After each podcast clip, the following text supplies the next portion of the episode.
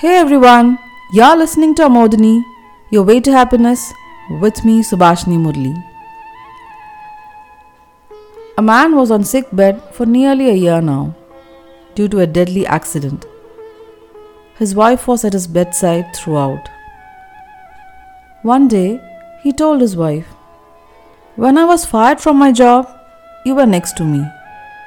When I struggled to find an accommodation, you were next to me.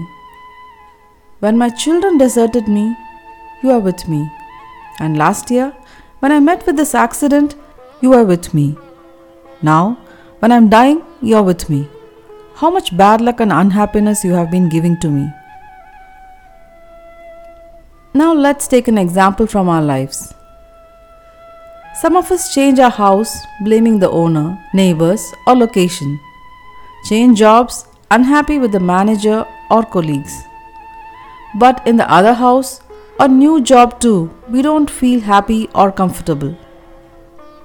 We keep changing localities and people because we are under the impression that happiness is based on external influences people, places, or things.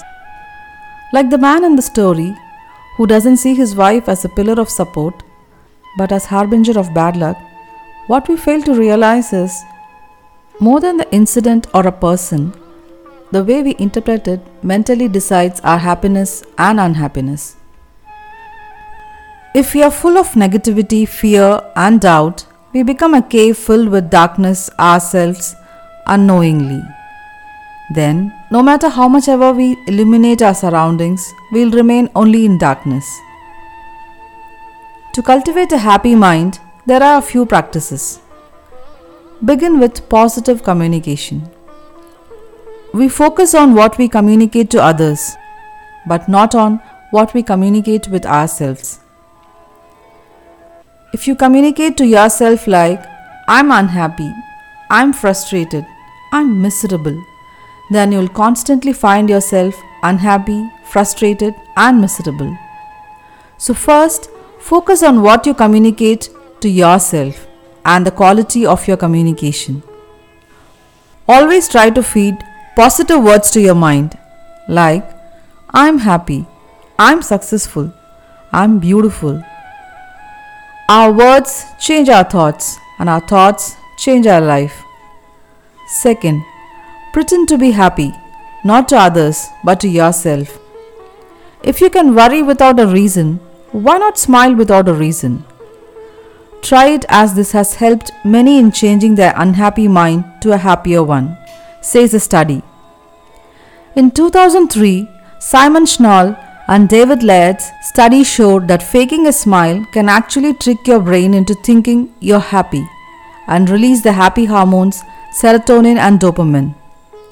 You may ask, happiness is what makes us smile. How can the reverse also be true?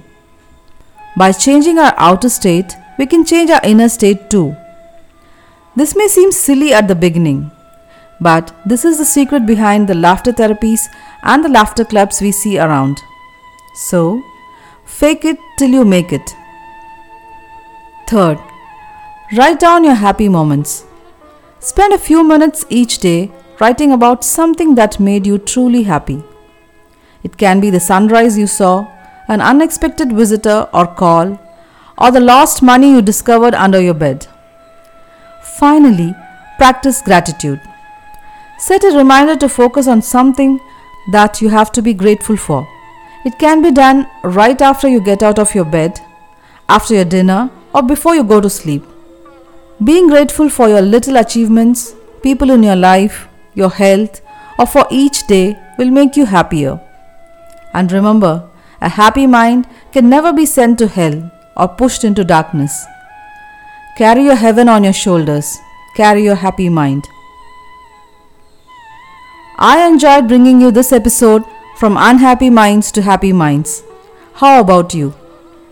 If you like the content, do share it with your family and friends and let me know your comments on my Amodini Instagram page or write to me at amodinibysuba at gmail.com. Thank you for your tremendous support.